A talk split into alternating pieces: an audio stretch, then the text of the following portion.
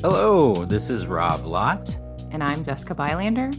And you're listening to Health Affairs This Week, a regular conversation with a rotating cast of editors from Health Affairs. And today, uh, Jess, we're talking about what else? COVID 19. But this is not just any COVID 19 episode. This is our very special back to school episode. and by back to school, I'm not talking about the extremely dated 1986 movie titled Back to School, starring Rodney Dangerfield. Check it out or don't. Um, no, I'm talking about the fact that over uh, the last few weeks and over the next few weeks, millions and millions of students are going back to school. So, Jess, let's uh, grab an apple for the teacher because we're going all in on backpacks and pencils and uh, pencil sharpeners. Am I showing my age yet?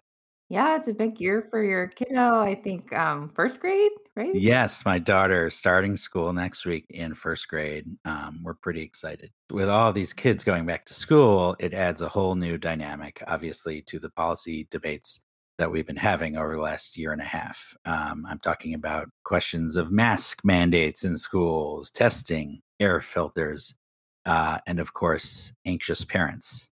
And by uh, anxious parents, what I mean is me. Uh, I I am an anxious parent uh, with a daughter about to start school, and it's pretty scary.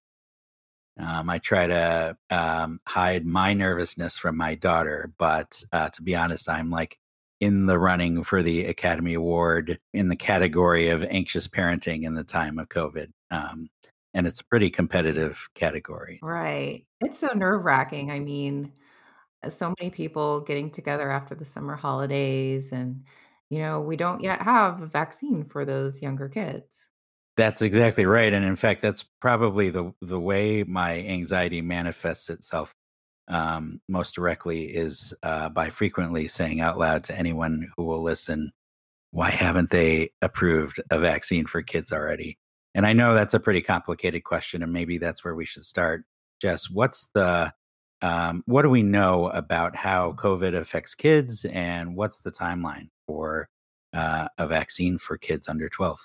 Yeah, well, first of all, the big news of the week is that FDA did grant full approval for Pfizer's COVID 19 vaccine in people 16 and older. So, not younger kids. But up until now, vaccines have been, you know, so called emergency authorized. And now, Pfizer's vaccine has passed the full FDA review, and just like any other vaccine you get at the doctor's office, it's you know completely has that FDA stamp of approval.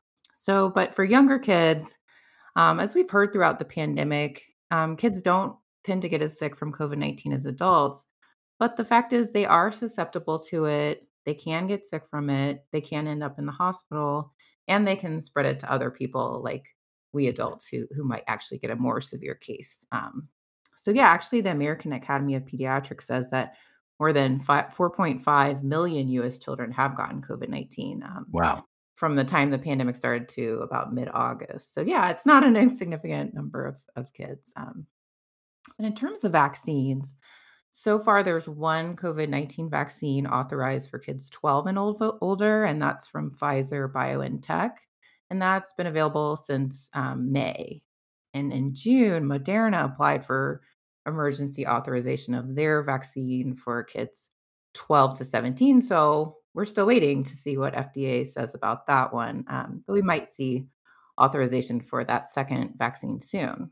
Um, so, as usual, vaccine makers are conducting their trials in older kids and then moving on to the younger kids.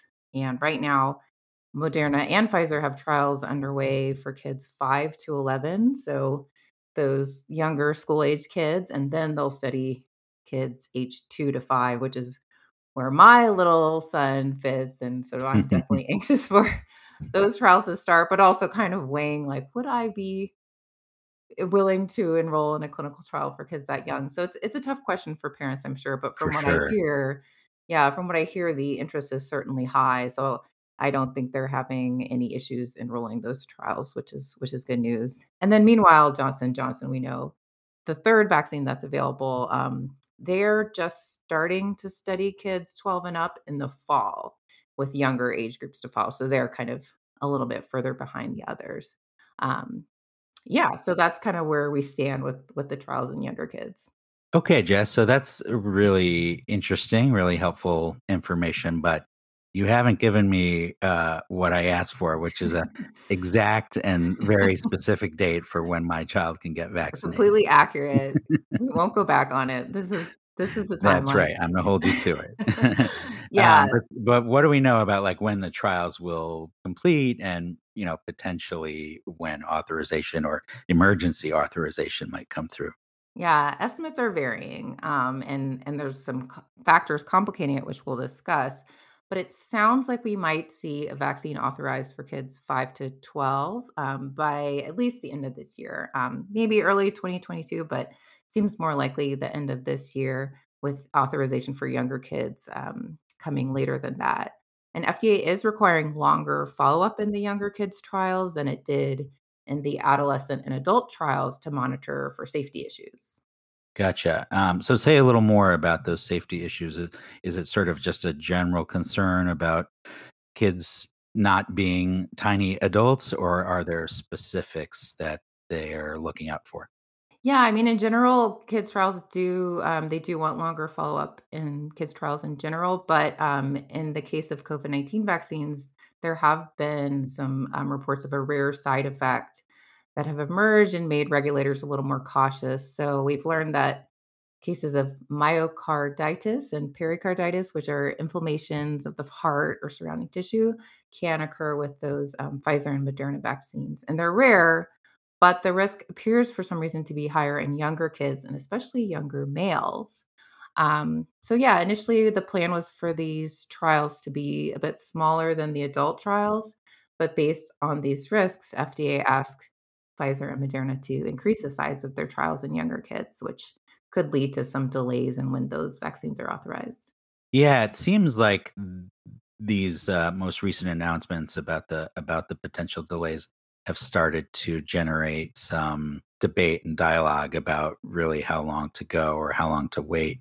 Uh, I know we recently saw a letter from uh, members of Congress, Ro Khanna and Katie Porter, to FDA Acting Commissioner Janet Woodcock, asking for more details from FDA uh, about the timeline. And then um, a few weeks ago, there was also a pretty widely distributed letter from the uh, AAP, the Academy of Pediatrics, to the FDA, basically saying to the agency, you know, we appreciate how deliberate and cautious you're being, but in our view, with the rise of Delta, maybe you could speed things along a little bit.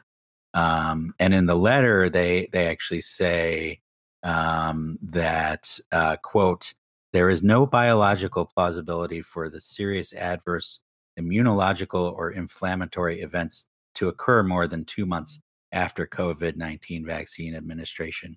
And so it's this really interesting dynamic where you've got these sort of multiple entities, multiple folks sort of speaking from a place of authority, um, you know, trying to respect each other's roles in this really messy situation, um, but also kind of lobbying to move things along. And so it'll be interesting to see if that changes anything.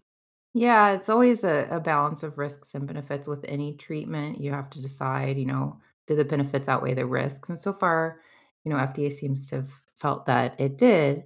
Um, but you know, the pressure is on, and so we'll see. They they definitely are taking their due diligence and and taking some extra time to review a bit more data on those younger kids.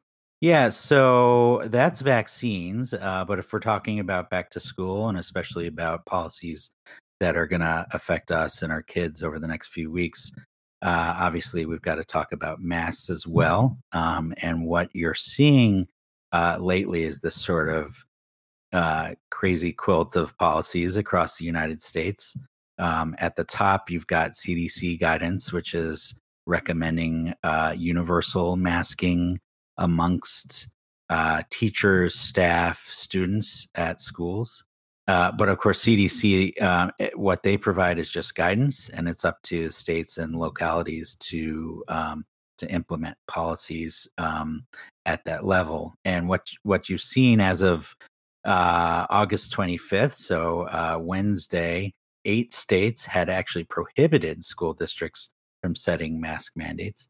15 states and the District of Columbia require masks to be worn in schools. Everyone else is leaving it to folks at the city, county, maybe the school district level. And so it's this real wild mix. And um, you're seeing it surface in some contentious school board meetings and wild social media um, debates and everything else. Protests. yeah. Yeah, it's pretty wild. Um, I will I will just reiterate that the uh, the latest evidence and the current evidence is that masks are effective and um, do have a positive impact in terms of reducing transmission. Uh, but of course, uh, there are a lot of other um, arguments that people are making about um, their rights and their freedom and all of that. It's really sort of glommed on to the mass debate as a as a platform for people to air those concerns. Yeah, here in Colorado, definitely definitely seems kind of like a, a local um, decision. I, I, know where we are, um, the daycare where we're located, there is a county-wide mandate for kids two and up, so including even in daycares, we've for the first time started having to wear masks, and as you can imagine, that's going so-so in a classroom full of two-year-olds. But um, so that's our local um, requirements, but they'll vary other places in the state, and I know in Texas, for example, it's it's very contentious with um, you know different localities implementing their their own mandates within their school districts. Yeah, it's really become a, a platform for for broader political debates, and in a way that I think is too bad, but um, it will continue uh, for the foreseeable future. Um, I do, before we wrap up, Jessica, want to point people to a recent blog that we published uh, from Simon Haeder about school based clinics, which uh, I think in general is sort of an underreported, under researched topic. Uh, the idea of locating school clinics, uh, or rather, the idea of locating health clinics in schools. Um, but uh, Haeder has written a little bit about the role they might play at this time of pandemic. Is that right? Yeah, the blog kind of argues that basically the time is now to increase funding to those school-based health clinics, which are a really important source of healthcare for certain kids who don't have access elsewhere. And especially now with um, you know, vaccines on the horizon or already available for 12 and up, they're just a site where kids can get that vaccine en masse, and it's just a convenient location to vaccinate children. So um, there are some bills underway that um, that Haeder discusses should really be prioritized to increase funding to those school based health clinics, um, especially in the time of the pandemic when they could serve such an, a crucial role um, in terms of vaccination. Fascinating. Well, maybe that's a good point for us to wrap up. Jessica, good luck as the school year begins. And um, uh, it's been great talking to you today. Same to you. Um, we'll just have to wait and see as things develop. But good luck to you and your family as well. Um, to our listeners, if you like this podcast, be sure to subscribe, tell a friend, and um, we'll see you next time. Tune in next week. Take care, everyone.